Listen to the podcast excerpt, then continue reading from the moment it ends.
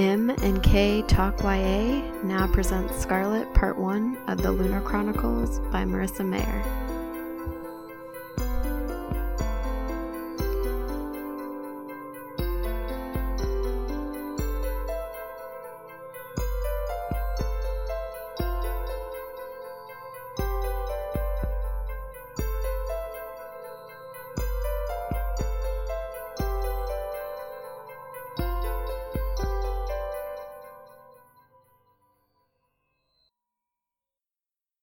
Welcome back to M&K Talk YA. I'm Marissa Snyder, And I'm Katie Bradford. and this is our young adult fiction podcast. And today we are starting Scarlet, part one of the Lunar Chronicles. This is the second book in the series. And this book is all about, well, it's based on the tale of Little Red Riding Hood. Always a classic. Yeah. And so we did some research about Little Red Riding Hood. Do you want to say what you found this week, Katie? Yeah, I think uh, I mentioned this when we were talking about the Cinderella story, but one of the most interesting things to me is just the way I remember hearing the stories growing up. They always seemed uh, much more wholesome than I, or like I recall them more wholesome than when I reread them and I realize all the gruesome details that either I didn't hear as a kid or we just kind of glossed over. So Mm-hmm. The thing with um, Little Red Riding Hood to me is always the fact that the wolf actually eats the grandma, and in some cases, Little Red Riding Hood as well. And then they, um, the woodsman or whatever his name is, um, ends up cutting the wolf open. They're both fine. Apparently, they were swallowed whole by a wolf. and then instead of just killing the wolf, they fill him with stones and like he drowns or something. Like it's just like a, a lot of extra steps for kind of gruesome details of even just the classic version. Yeah, I know. And it's like when I was reading it again, like the way they describe cutting the wolf open, like it's really graphic. and it makes absolutely no sense that they would just come out of his stomach completely fine. Sa- He saves the day, the wolf dies. It's just like it's so unnecessary. well, it's even weird. I mean, I think like an early version I heard as a kid, the wolf like had locked the grandma in the closet or something. Like it, he hadn't actually swallowed Oh. her, or I don't know, but that was like the watered down yeah. but it's just funny to think of how long some of these tales have been around too, and these are like the stories we've been telling children for centuries or or whatever it is. I know. I mean, so the version that I researched a little bit was um so the, apparently the best known version is by Charles Perrault and the brothers Grimm. There's like the two best known versions, but the earliest known printed version is um get, do you want to guess where it's from?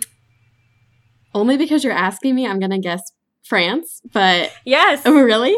Oh, that's France. so So, cool. it, it takes place in France. Um, and that's pretty cool because the entire Scarlet, the entire Scarlet book takes place in France too. So, and we learned from um, reading Cinder that the earliest uh, known printed version of Cinderella takes place in, or was found in China, and Cinder took place in New Beijing. So that's a pretty cool connection, I think. That I already liked that the setting changed. Like I thought that was just an interesting way to tell the story and kind of bring us, you know, make the world more real. But hearing that it's based on where they're actually the tales are actually from is really really cool.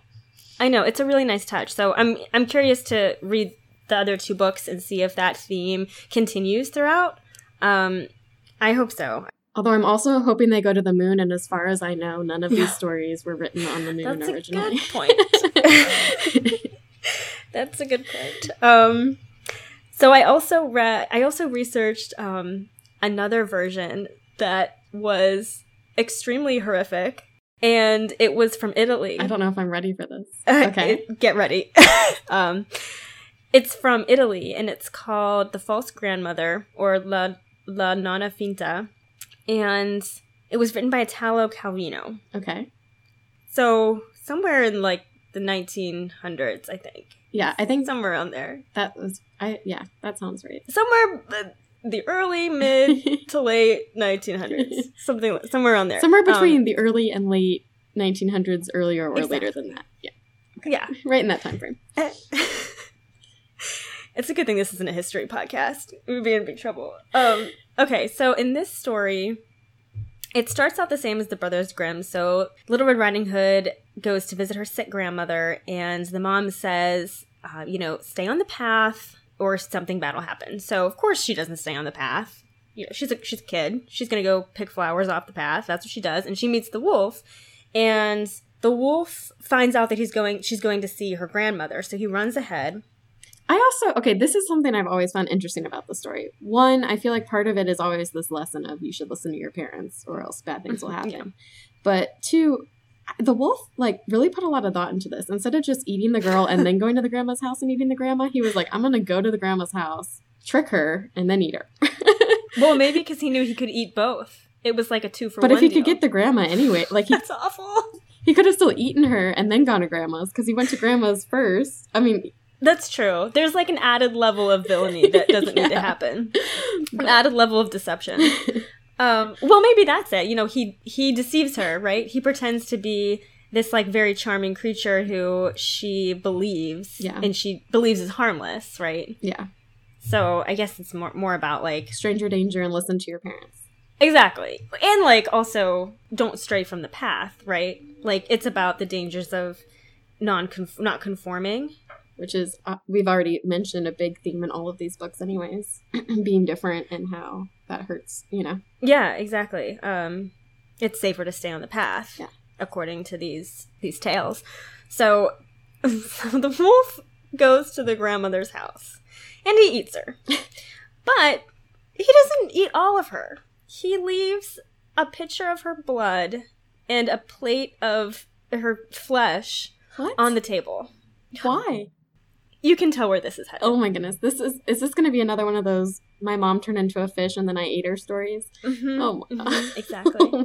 So he he he gets into bed. The wolf gets into the bed. A little red little Red Riding Hood comes in, and she says that she's really tired from her journey. And he says, "Well, you know what? I left you some food and some refreshment on the table." So she eats her grandmother and drinks her grandmother. does he tell her at some point that it is her grandmother or he just No. like gets a kick out of I, he just gets a kick out of watching her eat her grandmother. It's so it's revolting, and it gets worse. so much cannibalism in these stories it gets worse than Yeah. that Don't worry, it gets Oh, worse. man. so, after she eats her dear grandmother, the wolf tells her to take her clothes off and to get in bed with him. because that's a normal thing you do with your grandma not Yeah, maybe they're really close. I don't know. but so she does. oh of course Yeah, she's like, okay, I'll do what he tells me to do. So she takes off her clothes and she burns them. She burns them? Because it's not enough to just take them off. Does she have other clothes to change into later? Or she's just. Why does she burn I- them? Is she's cold? I don't know. I don't know. He says, take off your clothes and burn them. So she throws them in the fireplace, and then she gets in bed with him. And then, after she gets in bed with him, only after, she starts to feel like something's wrong. Uh, you think? Yeah. Uh, what gave you the hint there? What gave you that idea? So she feels like something's a little off. And her way of getting out of it is she tells the wolf that she has to poop. Specifically poop. I can't make this stuff up. So, I'm like actually kind of impressed with the creativity that went into coming up with the story. I know. So she tell well at first she tells the wolf that she has to use the bathroom and he tells her to just go in the bed Ew. because that's normal when you're sharing a bed with someone. it's it's okay. Just to specify, it's not normal regardless if you're sharing it with someone. it's not like the problem is that she's sharing the bed. The problem is that you don't do that in the bed in the You first don't place. in the bed. Yeah. So she has to specify, no, I don't have to go number 1, I have to go number 2 and I don't want to take a big dump in the bed. And only after that the wolf says, "Okay, fine. We'll get out and use the latrine." So she gets out of bed and she runs away and she escapes. Naked, still. Naked, but she still escapes. Naked and full of her grandma's flesh and blood. Oh my god, I know. But I mean, the nice thing about this story, the one nice thing is that she does get out of the situation just using her own cleverness, so she doesn't have She's a little slow on the uptake, but she does get the up. Or she does. she does get it eventually, and she doesn't have to wait for someone to come save her. Um but this one was kind of creepy because it it changes the whole like stranger danger thing to, you know, a warning against pedophilia kind of because there's these like sexual undertones. Although at the same time, if you're gonna talk to your kids, especially I would think back in the day when people didn't really talk about certain things, telling them stories like this is the best way to be like, this is not a you know like if someone's doing this, they might be the big bad. Like kind of painting that villain in that situation. I guess is It's easier to tell your kids that instead of like, hey, don't don't hang out with your weird Uncle Ed, you know, like I hope you don't have a weird Uncle Ed who listens to this podcast. don't- I, I do have an Uncle Ed, but it's okay. He's not weird. He's very nice.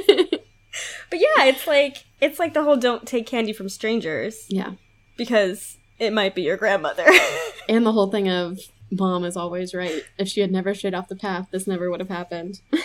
oh, I know, I know. I mean, it's a terrifying way to get kids to do what you want to what they want to do. So I wonder uh, to what extent uh, Grandma, what's her last name, Benoit? Benoit. Yeah, what kind of trouble she's in? To what extent? And Scarlet. Doo, doo, doo. Yeah. Hopefully, Scarlet won't be eating her. I hope someone poops in the bed though. I don't know if I want to read that, to be honest. This is enough conversation about that for me. it will be interesting to see what kind of parallels there are to um the Scarlet story. and figuring out if this wolf is a good guy or a bad guy. Yeah, well, speaking of wolves, so I kind of like really don't want my Patronus to be a wolf anymore after like reading all this crap about wolves. but then I was thinking like why why are wolves always the villain? Yeah, because little three little pigs, they're the villain. It's the big bad wolf. It's the same guy. Yeah, they're always the bad guys. And so I did some more research and um You're really good at finding all these horrific, detailed stories. By the way, I mean, are you surprised? You know how much I like dark and disturbing things. I know. I feel like I do research, and I'm like, oh, like that's so interesting. And you're like, I found this terrible thing that happened in 300 years ago. Yeah, I can't wait to tell you about it. tell you in detail now. Um, okay, so when I was doing research, I uncovered the true life origin story of the big bad wolf. this will be good. Oh, it's buckle up because it's going to be a rough ride, I promise. Um, so it explains a lot about why people were terrified of wolves and why wolves are featured as the villain in so many stories. So, all right, here it is. So in um in 1589, so this is before any of the Little Red Riding Hood stories had been written. Uh, there was a farmer in Germany, and his name was Peter Stump. That's a great name. Parents really gave him a. Fun fact: uh, people called him Peter Stump because he had one arm. Oh, so Stump was not his given name. That was, or it was given as a endearing nickname. Yeah. That's how sensitive. That's how good people were back then. Uh, poor guy. Not a whole lot of empathy in the 1500s. Anyway, um, so Peter Stump's famous because he was at the center of one of the most Did it get eaten off by a wolf? well no. What? His arm didn't get eaten off by a wolf, did it? No, no. I. It's worse than that, actually. Oh man. Actually, we don't know how he lost his arm. Okay. that wasn't written that wasn't part of the story but um, he's famous because he was at the center of one of the most well-known werewolf trials in history Werewolf trials? yeah Uh, Was that a common thing? yeah well i don't know because we know about the witch trials Yeah. right I've heard about those plenty. i've never heard of a werewolf trial Did they also have vampire trials and i hope so um, what other zombie trials? zombie trial mummy trials So what is a werewolf trial? Okay, sorry. You tell your story. I have so many questions. well i'll tell you what a werewolf trial is like in a bit Okay. it's not nice it's not pretty but so he was known as the werewolf of bedburg Okay. And what happened around this time was children started going missing in the town. And uh, so, in, a, in the classic case of scapegoating, they all pointed fingers at the guy with one arm. Because he's the most likely to be able to grab a young child. Yeah, exactly. Come on. So, they take Peter Stump in for questioning, aka torturing. And uh, before they even started torturing him, he started confessing to all of these horrific crimes. Well, I'm pretty sure torture back in the 1500s is something you wanted to avoid. I know, it's actually pretty smart because, I mean, even like the threat of torture would make me spill every secret I've ever been told ever. Note to self: Don't tell Marissa Don't tell me anything. national secrets in case she is tortured. That's not likely. yeah, so I mean, it's smart. Like he he knew he wasn't getting out of this, so he was just like, "Let me start confessing." So here's what he confessed to. He said that the devil gave him a magical black belt that enabled him to turn into a werewolf whenever he wanted. And uh, when he was transformed, he said that he killed and ate 14 children. Oh my goodness, he ate them. I know. Yeah, killed and ate 14 children, one of whom was his own son, and he said he ate his brain. Okay, zombie. Isn't that a zombie thing? Uh, yeah. maybe he was a, a weird hybrid of a zombie werewolf hybrid. Wait, I have a question. Okay. I don't know enough about werewolf lore, to be fair, but were Mhm. children usually the target? Um, I think I thought it's. I think it was just anyone was a target. Yeah, I thought they just like turned into like ravaged beasts and attacked if you were around, kind of thing. maybe that's what I thought too. But I don't know. Maybe it was just I mean, this there were fits more with the Red Riding Hood story for sure. I'm seeing the connections here. exactly. Oh, just wait, it gets better. So, or it gets worse actually, not better. Okay, yeah, let's keep things in perspective here. oh my god, I'm so terrible. Um, How many more children are eaten? Okay.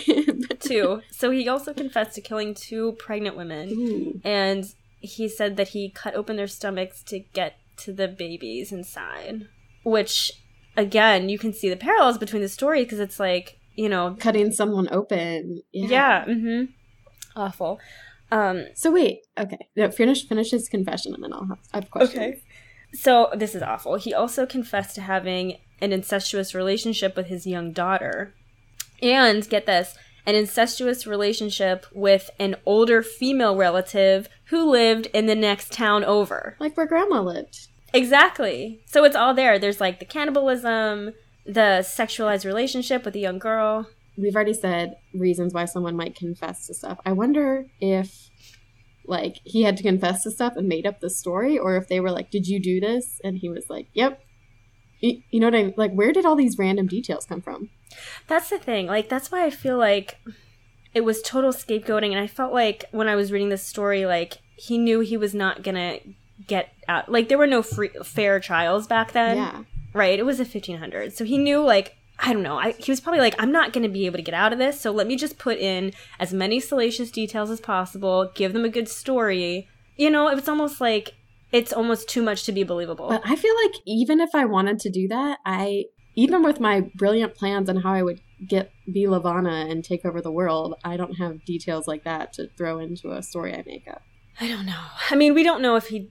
Well, I mean, We I, don't know if he did it. We don't know if he. I'm curious if they even like found like the eaten remains of someone, so he knew that detail, or like if I don't, you know what I, I don't- mean?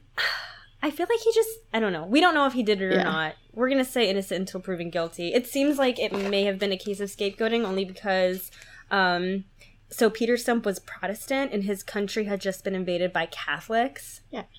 So like that plays into it definitely. Especially back then, that was like a huge, yeah. Totally. So um, we really don't know if he But still, there or- were kids going missing, Yes. so something true. happened to these children. I'm not saying it was him, but Something happened back then. We don't know what. There was no DNA evidence, so what they didn't do that? How um insufficient? there was just torture. That's it. Um. So what did they do to him? They killed him, and they executed him on Halloween.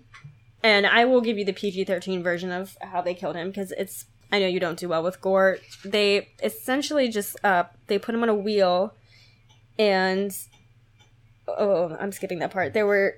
I'm re- sorry. I'm reading this from my notes. So there were hot irons involved. Use your imagination. They um bludgeoned his limbs with an axe head until his bones Oh. broke. And then they cut off his head. And then, for good measure, they burned his body on a pyre. And they did that because they were afraid he would return from the grave. And then, as a warning against similar behavior, I guess, the, the authorities put his head on a spike and they erected it above town. And beside it, they flew a banner with a picture of a wolf on it. Oh my goodness. So there you have it. The big bad wolf. Okay, so I get where the story came from, and I'm really glad I didn't live in the 1500s. Oh my god, me too. Although I'm Catholic, Yeah. so I might have been okay. I'm just kidding. you would have been. I was Catholic too, so, I'm just kidding. That's not so that's I meant. fine. Also, we were women, so I'm pretty sure that wasn't a great time to. well, we would have been burned as witches. Definitely. uh, clearly, they would have taken one look at me and been like, "That girl is no good." Especially because we want to like hear all these stories and read and like come up with these crazy tales. I'd be like, yep. Tell me the story of Little Red Riding Hood again, um, yeah. So that was the story of Peter Stump. Okay, well, I feel bad for Peter. I feel bad for wolves too, though, because they're really awesome creatures, but they get a bad rep. They sure do. Oh. Well, at least we know like the history of maybe why, and it kind of gives you a good backstory about why there was so much. I don't know why why wolves became villains in so many stories. I guess. I also think that the parents should take a lesson away from this too, which is like maybe don't send your young daughter through the woods if there's a wolf eating people. If you know that, yeah, they're like. That's just So we know there's a wolf out there, but I mean, you know, you got to take a chance sometimes. or or even just kids are going missing. Maybe don't send your daughter alone into the or any of your children alone into the woods. Maybe even send your both your daughters together, so at least there's two of them. we need more helicopter parenting back in the 1500s. Clearly, gonna write a book, send it back in time. Okay, now that we've talked about the origins of the big bad wolf specifically and Red Riding Hood in general, what connections have we seen back to Scarlet and very creatively named Wolf so far in the book? you know, there. So the one, uh, obviously, so Scarlet's grandmother has gone missing. Yep. And she found that she left without her port screen and her ID chip, so she knows something bad has happened. Something there's funny business going on. She's been kidnapped, she thinks. And the other thing was that we see Scarlet as a character being very brave and kind of having a temper, I guess, which to me was a lot different from like the wide-eyed little red riding hood who's like completely taken in by this wolf Yeah. Although there is some extent of similarly to how uh, Red Riding Hood trusted the wolf in the forest, I'm curious if Wolf is a trustworthy character or not. I know, and that's the thing. Like, so Scarlet trusts him to take. Well, she she's kind of forced to trust him because she needs to find her grandmother, and he's really the only person who can take her to him or take yeah take her to her. So I was thinking, like, she's following him out of desperation. She's not following him because she isn't that she thinks he's a perfectly fine person and And she's maintaining her suspicion. Yes. You know, she's being very careful and she's not allowing herself to trust him wholeheartedly. But I mean, I was thinking that too. I was like, would I do what she's doing? Would I follow this complete stranger who has this kind of weird past that you're not sure of? And I was like, it depends on how desperate I was. Like, I can't say that I wouldn't, but I mean, she feels like she really has no other options. And he's been giving her some, like, she's learning a lot from him, too, like, about her dad or about her grandma being um, pregnant or giving birth to her dad nine months after being back Right. from Luna. And, And she didn't, it's so weird that her grandmother never mentioned that to her. although at the same time, her family is kind of weird. And I mean, especially the dad slash grandma son, they have a really weird relationship with him. I don't even think he knows his past. No, I don't. I'm, I'm not sure. with everything going on in the world and how people treat and are suspicious of lunars, maybe it was just easier to Keep it a secret. keep her ignorant. Yeah. I mean, it's she's kept a lot of secrets from her, it seems like. I know, and that's what. I mean, I'm I'm sure she did it because she thought it was the best thing to do and the safest. I don't know the safest path, but at the same time, like you get you can you can see that Scarlet feels betrayed because Yeah. she feels very close to her grandmother. She feels like they have no secrets between them, and then all of a sudden they reveal that she had a huge secret that she kept from her for so long. And I think you see her struggling to come to terms with that because Michelle Benoit didn't tell her because she knew that telling Scarlet would endanger her. Like the less she knew, the better because you know she was just kidnapped, and presumably it's because these people think that she knows what happened to Princess Selene and may have answers, and so you can tell that she withheld it just for her own protection. Yeah, I don't know. There's a lot of I mean, we talked a lot about how Cinder struggles with that, you know, sense of identity and being different and dealing with family. And I think that um, Scarlet's doing a lot of similar things in a very different way. Does that make any sense? Like she has she has that one really close family member who she feels betrayed from, as opposed to not having any close family. Yes, well then they both have pasts that they don't they don't know their history. They don't know their family history. Yeah, and they're both learning, Mhm, and they're it, both yeah. kind of And I'm also curious what it means if she's potentially what a quarter lunar yeah. or definitely a quarter lunar, like how that If she has does a gift, have any glamour abilities or some other like hybrid weird thing that I don't know. yeah, I don't know. Maybe that'll come out later. Like you know, if she's ever in Yeah. danger or something, maybe it'll appear. Kind Yeah, of like it did for with Cinder. hmm Yeah. Um, I like I like Scarlet as um I like that she has the she wears a red sweatshirt, so that's like a tie-in to the Little Red Riding Hood. A red hoodie. Red hoodie. Oh, Like a red hood. You know? Oh, yeah. That's even better. Um, and I like that. I I also have a red hoodie sweatshirt from when I was on the basketball team in sixth grade, and that's what I always picture her in. or why don't you? Why didn't you wear it now? I should have, although it out. this isn't filmed anyway, so it's okay. um, you. I like how you can tell that. I like how she has like a temper, but you can also tell that she has a good heart. She's like fiery and passionate. She's like that's how I describe her passion. Yes. That's why she gets really heated about things, but it's also like her her heart's in the right place. Totally, because you see her defending Cinder, um, like at the very beginning when the people in the bar are watching. It was so funny because it, it was so um, relatable because it was like when a viral YouTube comes video comes around and everyone's watching it and they're all laughing at it, but then you have to stop and be like, dude, like that's a person who's getting like you know, I don't know, and so you could see Scarlet having very big problems with that, even though she didn't know Cinder at all. She stepped up and defended her and said, you know, that's a 16 year old girl. You need to you need to stop making fun of her. That's not okay. And so I liked Yeah. I liked that. And she is was raised and is more tolerant than I think a lot of the other citizens we've seen Oh yes, so far. but it's nice to see that like there are people like that in this world still. exactly, exactly. And I think that's part of the reason why she trusts Wolf because she knows appearances are not everything. And yes, he looks a little ferocious, but you know, she wants to give him the benefit of the doubt and believe that he's trustworthy. He's also like I don't even know if I trust him or not. Like it's not just like I think she's being too trusting. Like I can't quite figure out which parts are true and which parts are kind of a game. Like is he telling her this information to get her to trust him? Or is he telling her the truth and he's in this kind of tricky situation? Or is he you know, like And is he gonna I don't I'm just worried he's leading her into a trap, you know?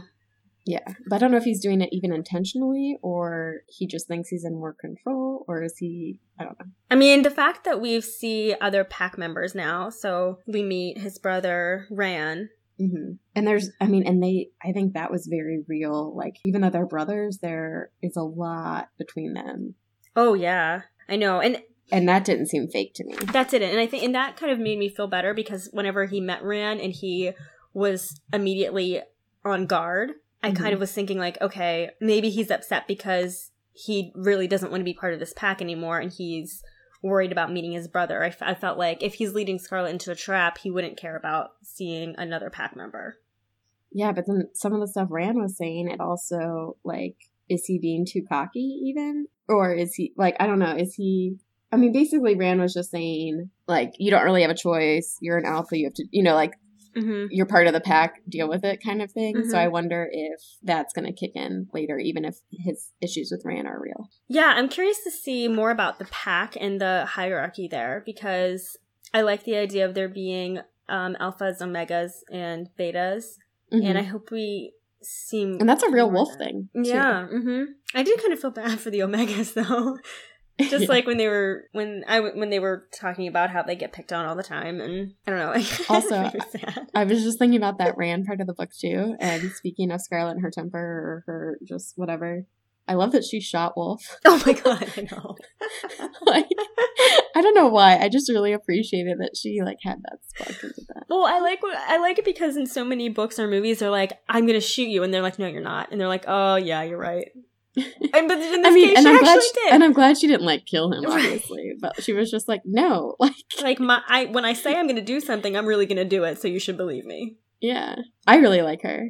I do too, and she's very um. I don't know. She's just she's so brave. Like even when she goes to the to the fights to see him, like she's not at all afraid of demanding answers from him and standing up to him. Like she doesn't allow Yeah. herself to be bullied, and I really like that. It's also it's interesting though because I mean we have like these multiple perspectives of the story at this point because we know everything going on with Cinder and Mhm. whatnot.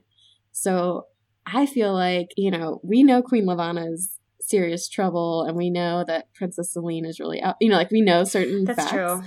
And part of me wants to be like, Scarlet, get your head like think big picture a little bit or something. It's not all about your grandma, Scarlet. but but but then I'm like, wait, her life is just like Yeah. I mean, it her It she makes sense as Yeah. a character, but part of me just wants to be like, hey, don't forget or be aware that this other stuff is going on. Okay, so um, we do have a lot of other stuff going on. So um, Kai refused Levana's offer of marriage, which is great. Mhm. But now Levana thinks Kai helped Cinder escape, and she basically has given him an ultimatum saying, "You find this, um, you find Cinder, or I will attack Earth in three days." So that's pretty scary. Yep. And again, Cinder doesn't know that part, right? I don't think so. I She, think, I mean, she knows that Levana's gonna freak out and whatnot, but she doesn't know the ultimatum she, he's been given. no. And then also new stuff. Another character I really like, Thorn. Carswell Thorn, Captain Captain Carswell Thorn. Yeah, don't forget the captain part. He's really funny. he's yeah, he's good comic relief, and I like the way I like that Cinder has someone helping her, and it seemed more belie- more believable than like Kai obviously can't be helping her right now, and like there there really was no one to help her, and so I like Mhm. that there's this new character. Although I'm not, he's another one. I'm not really sure exactly how much I trust him, but I like him. I feel like he really only cares about his own agenda. And so but they're kind of using each other, right? Like he Yeah. needs he needs to escape, she needs him for his plane. They have this very loose kind of codependency at this point. But it's it's really funny just seeing them work together and how frustrated they are. Mostly she's mostly frustrated by him. Yeah. Well, because he's so he's just he, he reminds me, yeah, like of a pirate or something. You know, like just like this like smooth talking, overconfident, like He's like a Captain Jack Sparrow is what he yeah, is. Yeah, exactly. that's that's exactly what I'm picturing. Yep. And he has like a whole list of things that he's been in jail for and he And he's proud of it. He's so proud of it. and I like that he, uh, oh my god. I mean, it's super cliched, but it's still so funny, like how he is in love with his ship and yeah. like he, like that's the only thing he cares about. But also, I mean, he's good because he's even all the serious stuff. he keeps such a light attitude, and I feel like Cinder just got super serious, so she needs that to balance her We out and keep her kind of like yeah. Mm-hmm. And I do like when um, Scarlet's trying to escape, you see her really struggling again with the morality of using her her lunar gift because she. You mean Cinder, but yeah, Who did I say?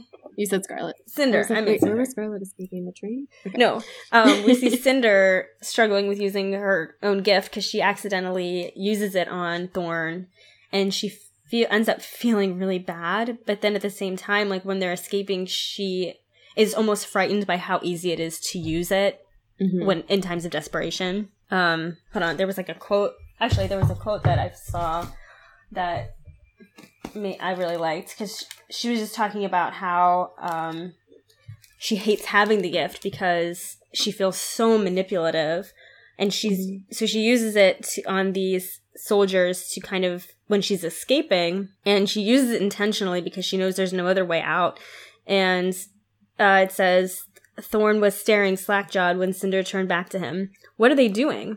Obeying, she said heavily, hating herself for making the command, hating the hums that filled her ears, hating this gift that was too unnatural, too powerful, too unfair.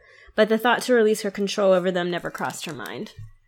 Yeah, and I mean, and this all makes sense, especially because she hasn't had any guidance or training in how to use it, and she's in such a desperate situation. Exactly, exactly. And the thing though that I don't know, the thing that I did like was it, you see her trying to make a judgment call over when she needs to use it and when she doesn't. So there's a scene later when she realizes that she can use her glamour to hide her cyborg hand Mm-hmm. and look completely human. And then she stops herself because she realizes that that's exactly the sort of thing Levana would do.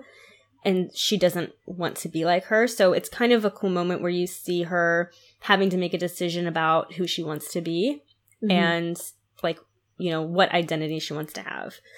Yeah, and I think it's interesting too because Cinder also has the advantage of having grown up in this human world and never knowing that she was lunar or different, thinking of the lunar gift as manipulative. Like I would Mhm. assume if she had grown up on Luna, she would have if everyone has the gift for the most part and it's celebrated and or what you know whatever it you wouldn't necessarily stop and think about it being manipulative if everyone's doing it all the time It would be a tool. You would think Yeah. of it as a tool.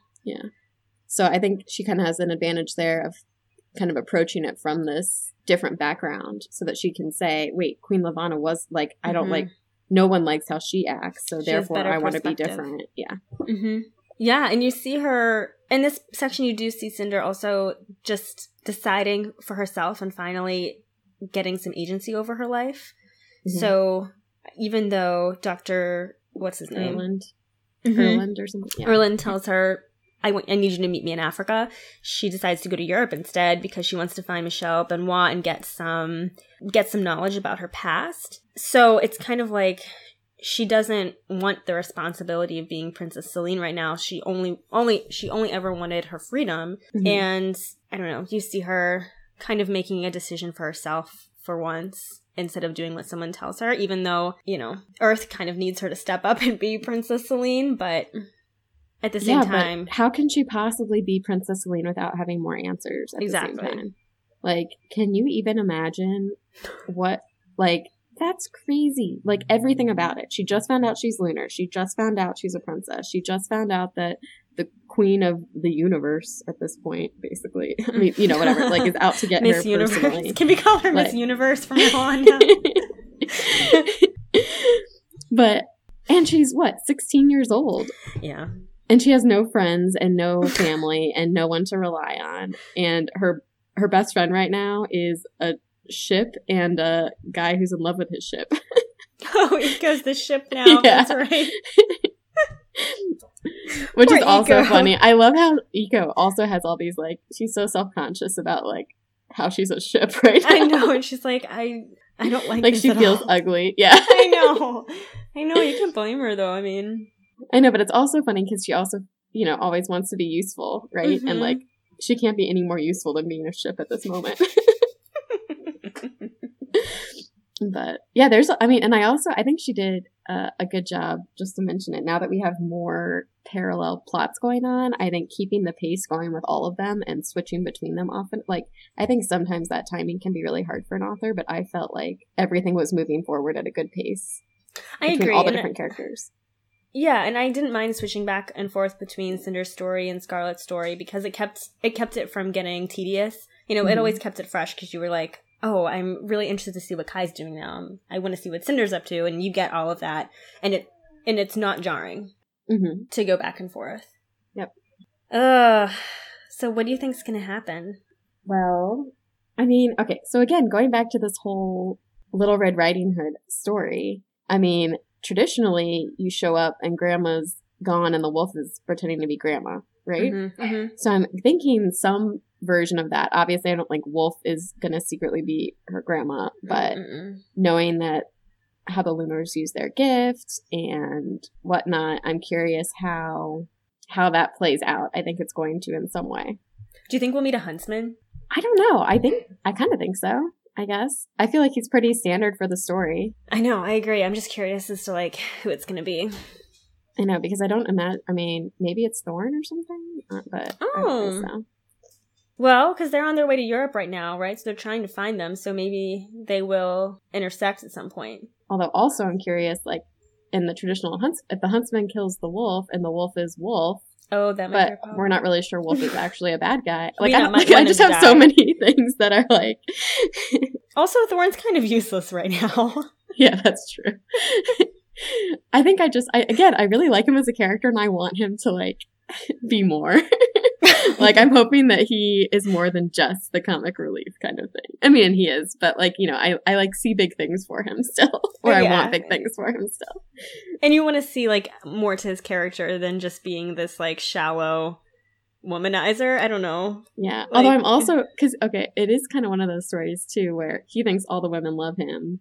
Obviously, him and Cinder don't feel that way right now, but I wonder if they spend enough time on the ship, if it'll be like competition for Kai or like, Oh well, Kai doesn't want anything to do with Cinder now. oh well, that's true. But I still feel like That's sad. he's her Prince Charming, but maybe I'm wrong. I mean, like based on the Oh. first book, Cinder's story. I don't. I don't. I don't know. I still want Cinder and Kai to end up together somehow, even though he's like we're we're never we're not. I don't We're want never, ever, ever getting back together. Like ever. I think I mentioned in the pilot I'd mentioned Taylor Swift occasionally. So, uh, That's fitting then. yeah. I don't know. But know. at the same time, Kai has been looking for Princess Selene. So when he figures out that Cinder. That's true. That's true. like even before he knew, So we I need don't to overthrow Levana, and then him and Princess Selene can get together, and they can rule the world together. That's what I want to happen. although can they even get together? Because if she's lunar, everyone's still gonna freak out about him with a lunar person, But she's a nice lunar. and she has to like go like run the moon if she wins, and she also has to like. There's so many things that have to go right. Also, I secretly like it when things don't end up happy, so I think I'm kind of rooting for. But it's a fairy tale. it has to end up. They have to live happily ever after. okay, we'll see. We'll give it two and a half more books and then Okay. Yeah, she would definitely need to do some uh, cleanup duty on how everyone views lunars on Earth. And she also has to get the Lunars to actually accept her too. I'm kind of curious. I don't know. I just I feel like a lot a lot needs to happen. And she barely even knows who she is right now or how to use her gift. So I don't know how the hell she's gonna overthrow Queen Levana when she's on the run from every earthen and every lunar in the world. Well, she's slowly like gaining friends, right? Yeah. Uh, Thorn's gonna Thorn's the answer. He's the key. Go Thorn. I wanna make t shirts. Team Thorn.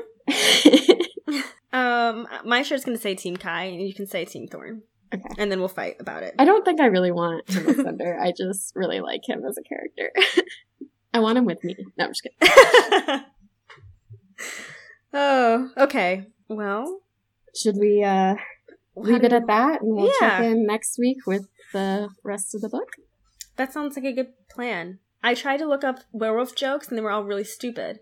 Okay. Well, so do you, do you want to tell a stupid one, anyways?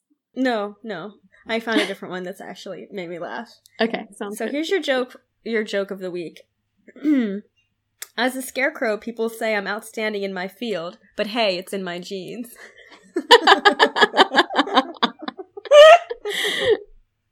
Wait, I. that's that's good. I like that. Oh man. Okay. Well, on that note, I'm gonna say, uh, yeah, finish Scarlet by next week, That's your homework. And we'll talk to you then. And by you, I mean just Marissa and everyone else can listen. I don't. My mom said she's gonna start listening. Woohoo! I don't think she'll read the mom. books, but I think she's gonna. Well, then this might be really confusing, actually. Yeah. All right, okay, bye, bookworms. go get a library card.